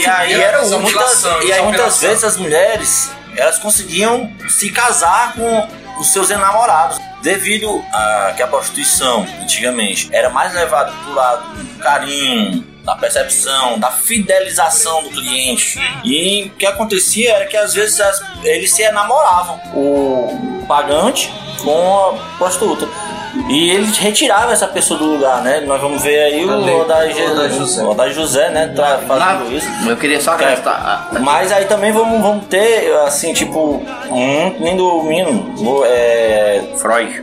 Não, Roberto Miller, ele vai várias vezes falar sobre o amor da mulher, que não é sincero, né? Ele ama, mas não quer. Porque sobretudo foi assim, passando desbordados, forçado ao copo de bebida, morta de sono e amargurada. Porque ele vai falar das amarguras da vida, né? Que a prostituição não é uma coisa só de glórias, né? E só o dinheiro em si, só a diversão em si. Também tem a tristeza de você estar só. E você terminou uma noite que estava ali com vários homens lhe desejavam, lhe amavam. E foi embora todo mundo. Você ficou só. E também aparece na Dama de Cabaré. A Dama de Vermelho também, né? Já pensou nisso, bicho? Ok. Vamos ouvir então as músicas de Roberto Miller, intituladas Luz Negra e Velha Moça, em sequência aí pra vocês ouvintes. A Velha Moça, cara, vem falando uma coisa super interessante, que é justamente o quê? A mulher que se separa e vai pro cabaré. Muito bem, vamos escutar agora.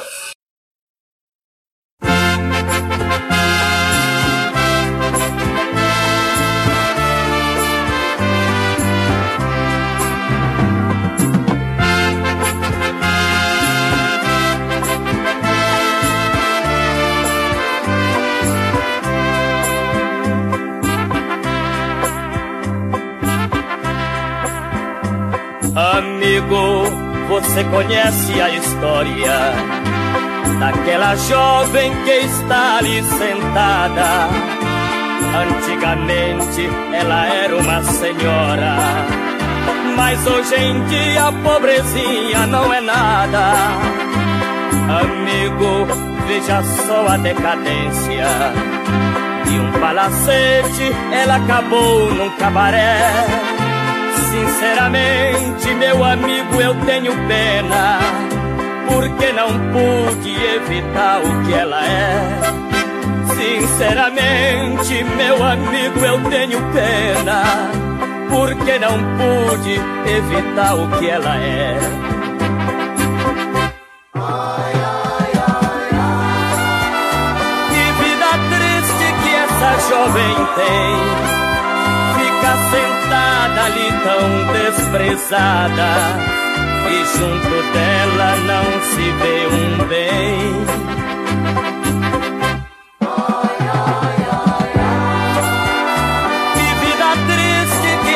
Jovem tem, fica sentada ali tão desprezada, e junto dela não se vê um bem. Aquela jovem já foi tão bela, já foi aquela por quem eu me apaixonei. Aquela jovem tão acabada, tão velha moça, nem parece a que amei.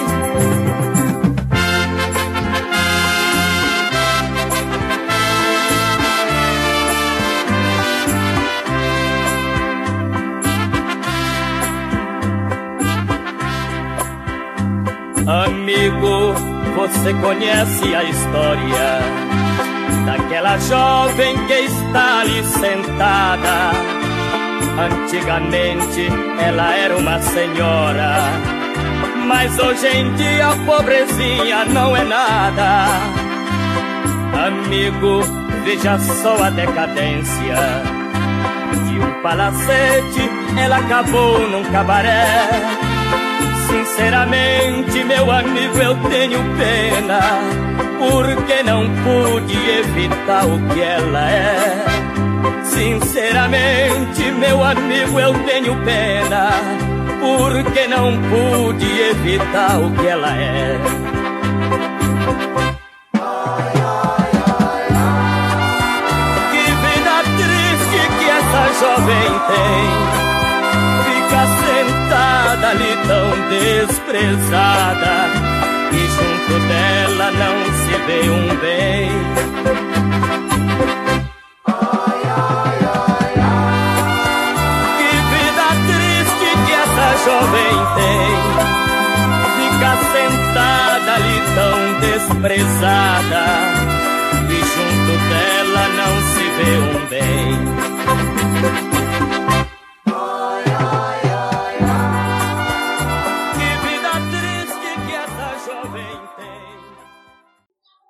Beleza, galera, vamos passar para o bloco 3. Vou pedir para o Marx falar um pouco a respeito dos pensamentos aí. Nós temos alguns pensadores, Platão, Freud e outros. Depois a gente volta para falar um pouquinho sobre brega, beleza? Marx, fala um pouquinho sobre Freud pra gente e esse pensamento romântico, sexual, misoginia, etc.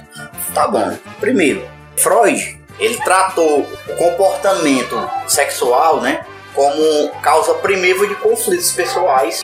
O Freud falando que sobre amor à mãe, no caso da mulher. Tá falando do complexo de Édipo, é isso? Sim, exatamente. Né? Então, isso tem sentido, na minha opinião pessoal. Exemplo, outra coisa que eu queria citar. Nós, como seres, como depois pode até comentar mais, sociais, nós vamos buscar referências, sempre. Nossas referências vão, se você não tem pai ou mãe, vamos buscar referências sociais em tios. Tudo isso é muito tribal, nos arremete a uma tribalidade, a algo assim até animal, um instinto animal.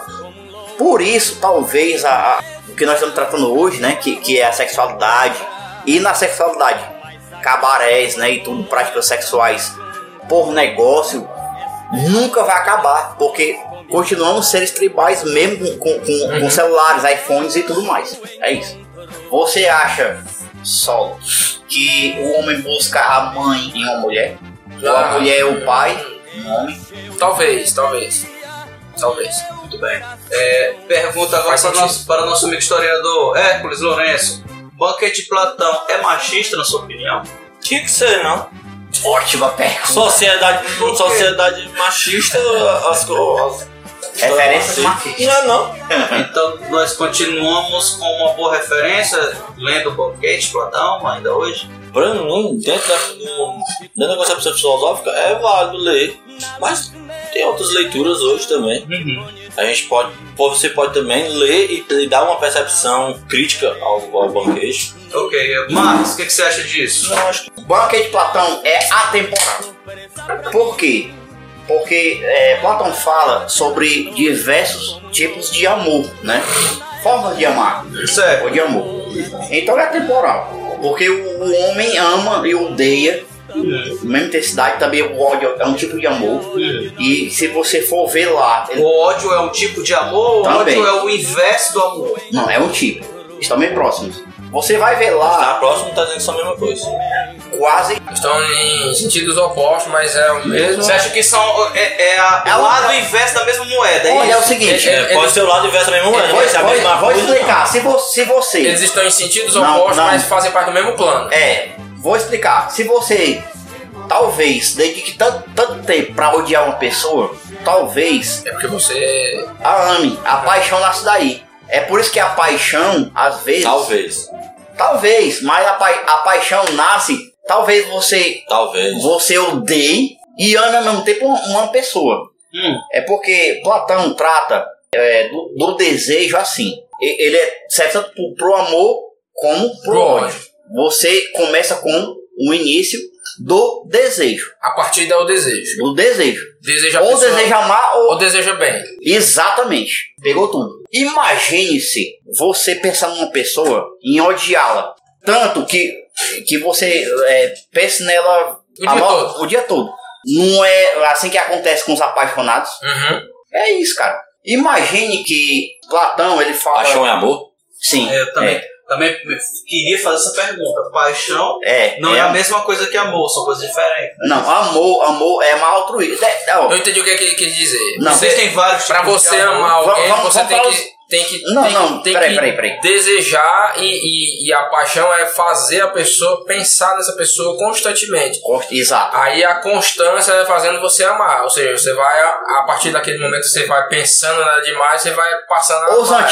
Os antigos tratavam isso com seriedade. Ou então vira um ser psicótico, né? Você tá pensando demais a pessoa. É assim, eu entendi o que o Márcio quis dizer. Você deseja e você passa a querer bem... ou querer mal essa pessoa. É a partir do momento em que isso vai crescendo, isso vai virando amor ou ódio. Ela se torna o motivo da sua existência. Você deseja e aquilo você é um motivo, vive em função dela. É o motivo da sua existência. Aí você vai numa crescente. Ou amando ou odiando. É uma doença, né? Se amar demais é uma doença. Se você odiar... Aí que tá. Os gregos têm quatro palavras pra amor. Tudo demais é um veneno. Eros, filia, agape e estogé. Estogé é amor entre amigos. Uhum. Né? Agape é o amor superlativo, tipo aquele tipo do Cristo, que você dá a sua vida em prol do seu amigo. O amor altruísta. Filia seria qual? Filia é o familiar, entre a família, né? Esse é o amor altruísta. E o Eros é o erótico, é o homem pela mulher. Ou o homem pelo homem, ou a mulher pela mulher. Isso. Beleza. O que eu quero falar é que quando o ódio aí inserido pela pessoa, ou o amor em excesso, não são doentios, por isso é paixão. Vem da palavra patos, de patologia, doença. É paixão. É a raiz semântica da palavra. É por isso que eu faço essa junção aí. Sim. O que eu quero dizer? Não sei quem chupou quem aí. Talvez todos os pensadores puxaram de uma mesma raiz. Que amor também é ódio. Nesses termos que eu tô falando, talvez aí tenha alguma coisa a ver. Sim, é a mesma forma. Vamos pregar. Vamos pregar mesmo. Por que homem pode chifrar e mulher não pode? Os direitos são iguais. Então cada um que fique na sua. E com essa onda de proteger as mulheres, tem um monte delas que acham que eu sou gostosão. Mas eu não tô com essa bola toda mais não. Tô broxando direto. Mas o cara escreveu a letra e eu vou cantar. Porque sabendo que biologicamente a paixão é um grupo de hormônios que são liberados no organismo e desencadeiam reações químicas que duram apenas assim no máximo 12 meses. Certo. Ok? Só que o seu lóbulo frontal, aonde nascem as emoções, sim, é muito mais complicado do que isso aí. É por isso que até hoje isso vai variar de pessoa para pessoa. Então, também, se apaixonam por mais ainda. E pessoas que se apaixonam por menos. É aí de onde vem o patos da patologia. Exato. Pronto. Ok. Diante disso, vamos então para mais uma música. Vamos então para Dama de Vermelho, na voz de Valdir Bissoriano. Vamos lá, galera.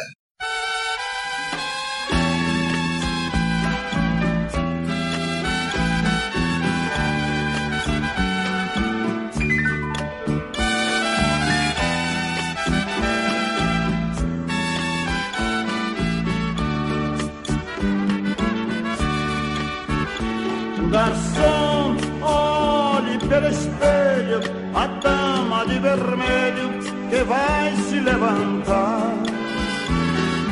Note que até a orquestra fica toda em festa quando ela sai para dançar. Esta dama já me pertenceu e o culpado fui eu da separação. Hoje choro de ciúme, ciúme até do perfume que ela deixa no salão. Garçom amigo, apague a luz da minha mesa.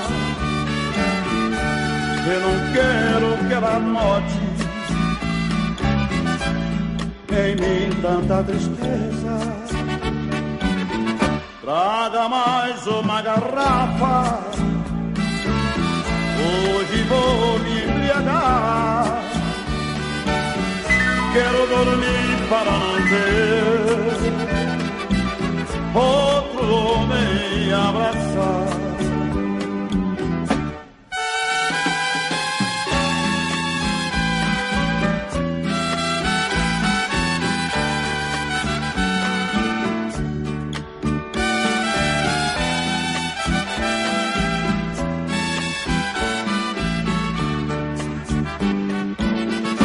Garçom amigo, apague a luz da minha mesa. Eu não quero que ela note em mim tanta tristeza. Traga mais uma garrafa, hoje vou me embriagar. Quero dormir para não ver outro homem abraçar.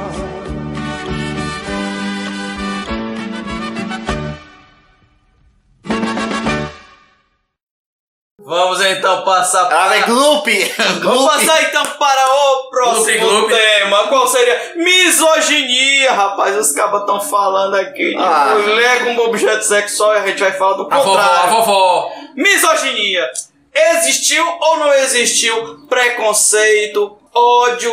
Existiu que existe com a mulher. Fala um pouco sobre isso, meu amigo José Luiz Lourenço. Cara, não precisa nem citar nada de livro, porque qualquer... Assim, a própria televisão e o do faz Falcão. Isso. Eu acho que o nosso senso de criação, porque as mulheres também são misóginas, né? Com elas mesmas, né? Isso, de certa forma, sim. Não vamos globalizar, e eu sei também que existem mulheres que são feministas e que lutam pelos seus direitos e são o que eu posso dizer? Femininas, no seu sentido não somente delicado, mas também de posicionamento também. Mas por que uma mulher teria que ser delicada? Obrigatoriamente. Obrigado pela correção. Se tinham guerreiras e toda a história, tá? Obrigado pela Amazonas. Vamos brigar. Vamos brigar mesmo. Por que homem pode chifrar e mulher não pode? Os direitos são iguais. Então cada um que fique na sua. E com essa onda de proteger as mulheres, tem um monte delas que acham que eu sou gostosão. Mas eu tô... Não tô com essa bola toda mais, não. Tô broxando direto. Mas o cara escreveu a letra e eu vou cantar. As coisas são feitas. As mães são machistas. As mães são machistas, né?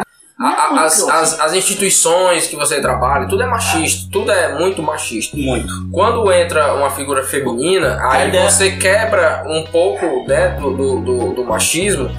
Porque, tipo, trabalha 4 homens, aí tem uma mulher trabalhando, os 4 homens não vão falar sobre as mesmas coisas que falariam se tivessem só homens. Por exemplo, a gente tá aqui... Mas é natural também. Não, a gente tá comentando... Não deveria ser natural. Não, a gente tá aqui conversando algo que... Mas se você falar alguma coisa... A mulher vai se sentir, vai reclamar também. Porque o que acontece? Que parte também dela também, que você não se sente. Parte dela também. Bem, mas não, porque elas também não deixam. Porque você acha que ela não se sente porque ela também tem um resquício de machismo? Ou ela tem uma questão de sexismo nesse caso? Briga entre sexos. Não, eu não tô falando de sexismo. Eu acho que é machismo. Machismo, ou seja, valorização do homem numa sociedade patriarcal. Mas sexismo, briga entre sexos. Nós não queremos falar de sexismo. Não, estamos falando sobre a mulher. A gente tá falando aqui sobre a mulher disputando. Eu só faço a provocação. Tá tudo provocado aqui, meu amigo. Quantas sociedades não patriarcais e matriarcais tu conhece? Rapaz, as sociedades matriarcais, elas acabaram se extinguindo antes de, pelo menos, nós estamos há 3 mil anos, 4 mil anos atrás.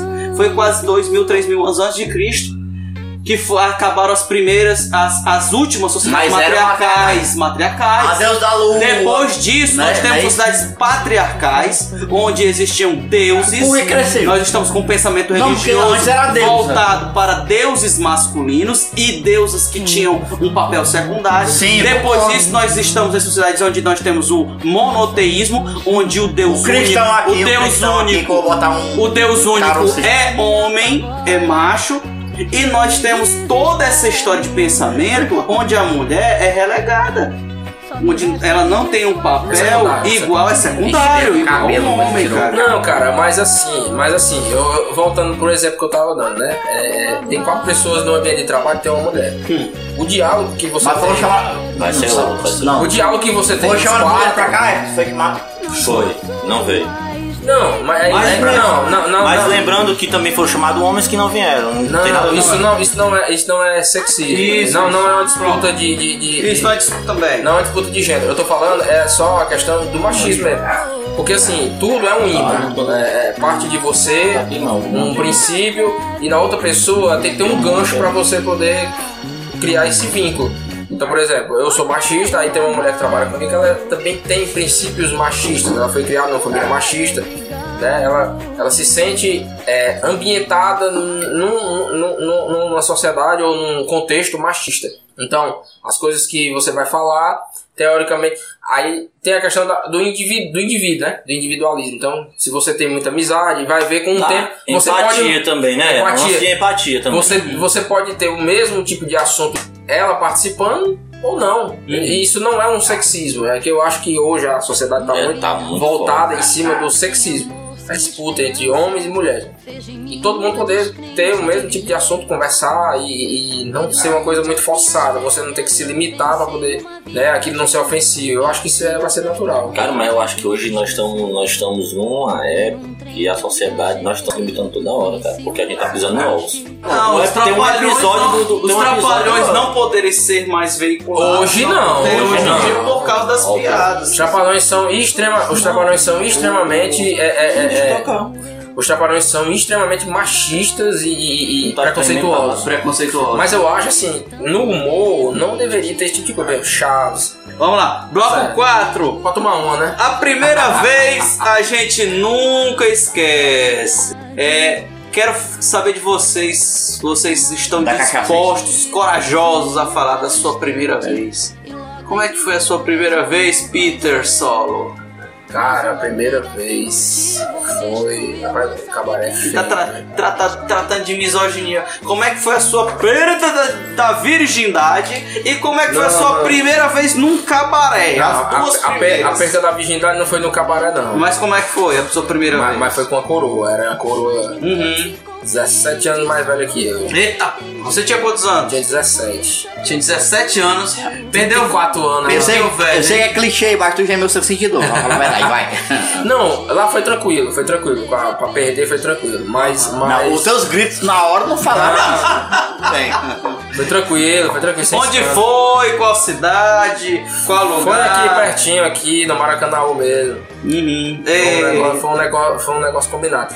Cara, mas assim, a primeira vez foi tranquilo. Agora no cabaré aí foi meio estranho, entendeu? Primeira vez no cabaré, porque assim. E estranho? Foi estranho. Por quê? Conte aí. Era pra ser normal, mas não cai normal. Não, cara, porque assim, a verba era pouca, né? Uhum. E aí pra fazer um frete desse aí, verba pouca, você tem que ir num lugar limitado, né? Uhum. Eu cheguei lá no ambiente lá, cara, derrubado. Era francês o ambiente.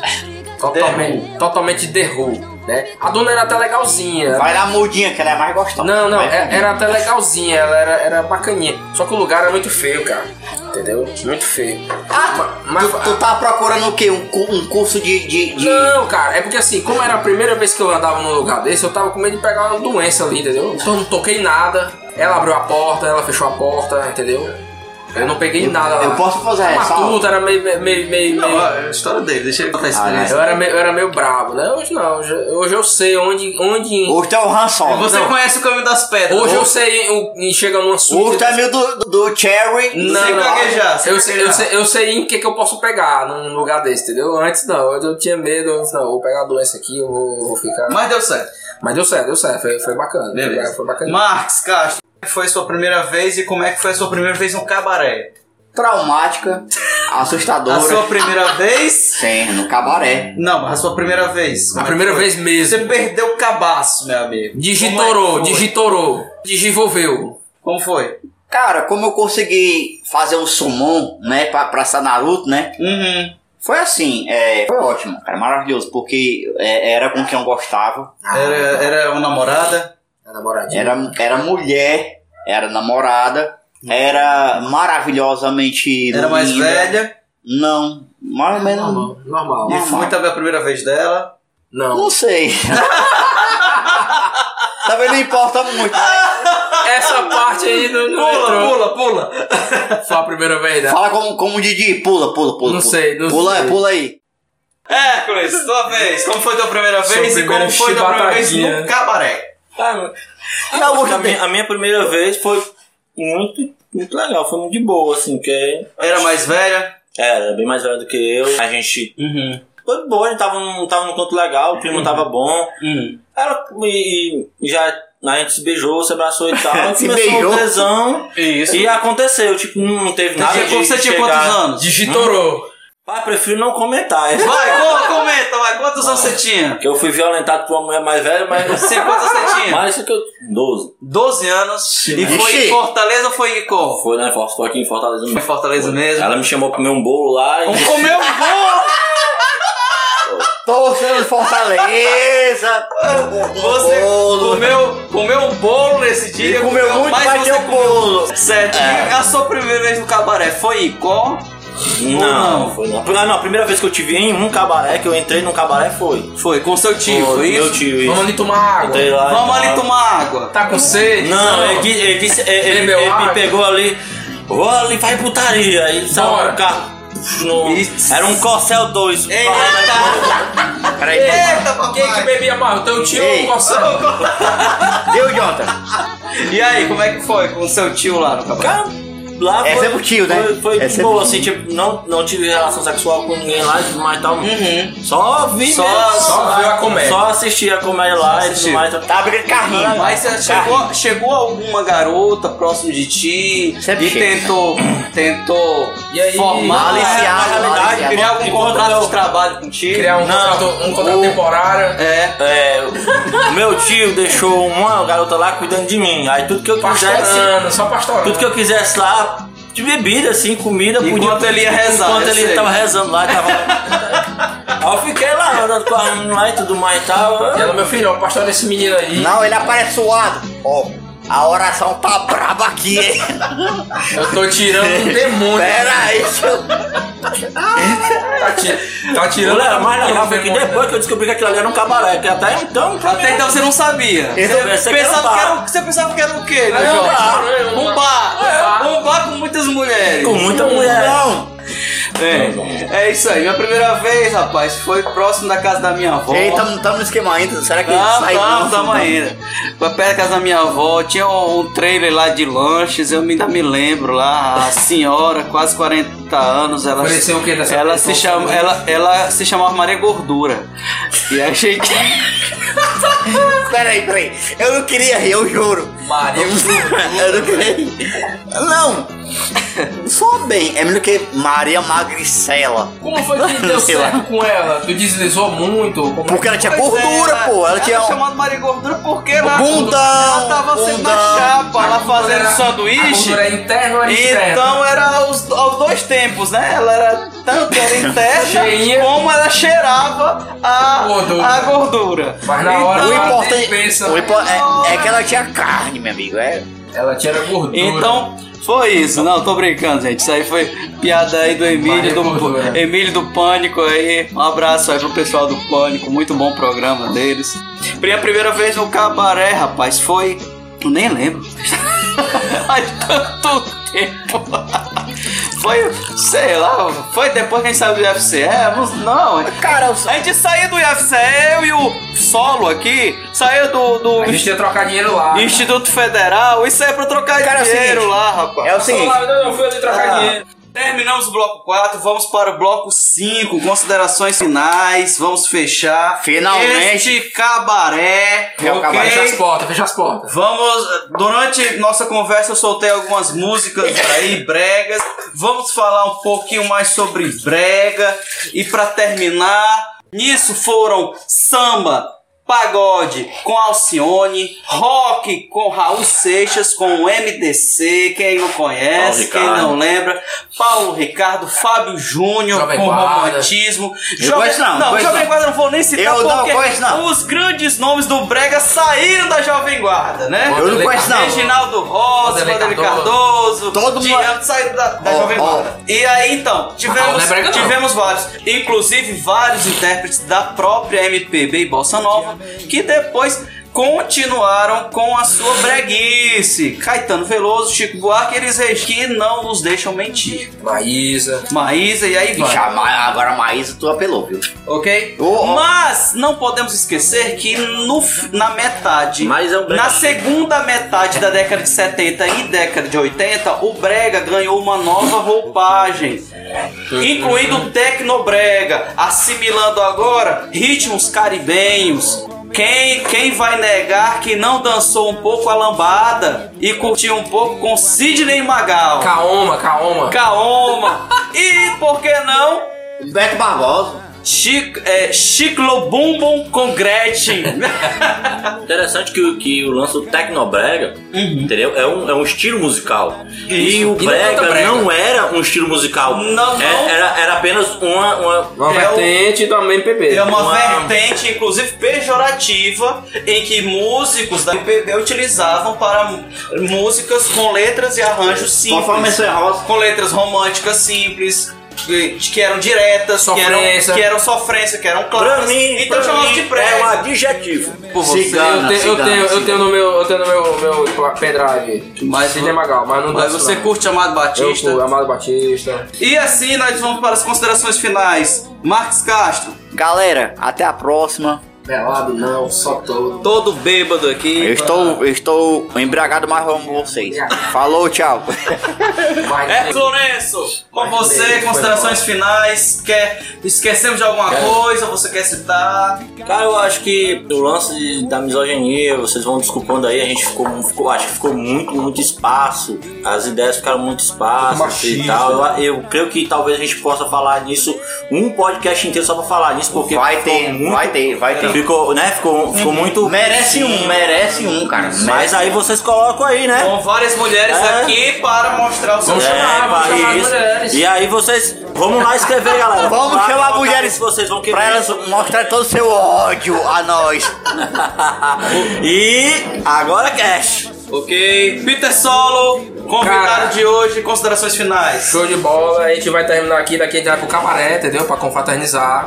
Ok, obrigado, gente. Desculpem por nossos posicionamentos um pouco machistas em alguns momentos, nossas piadas.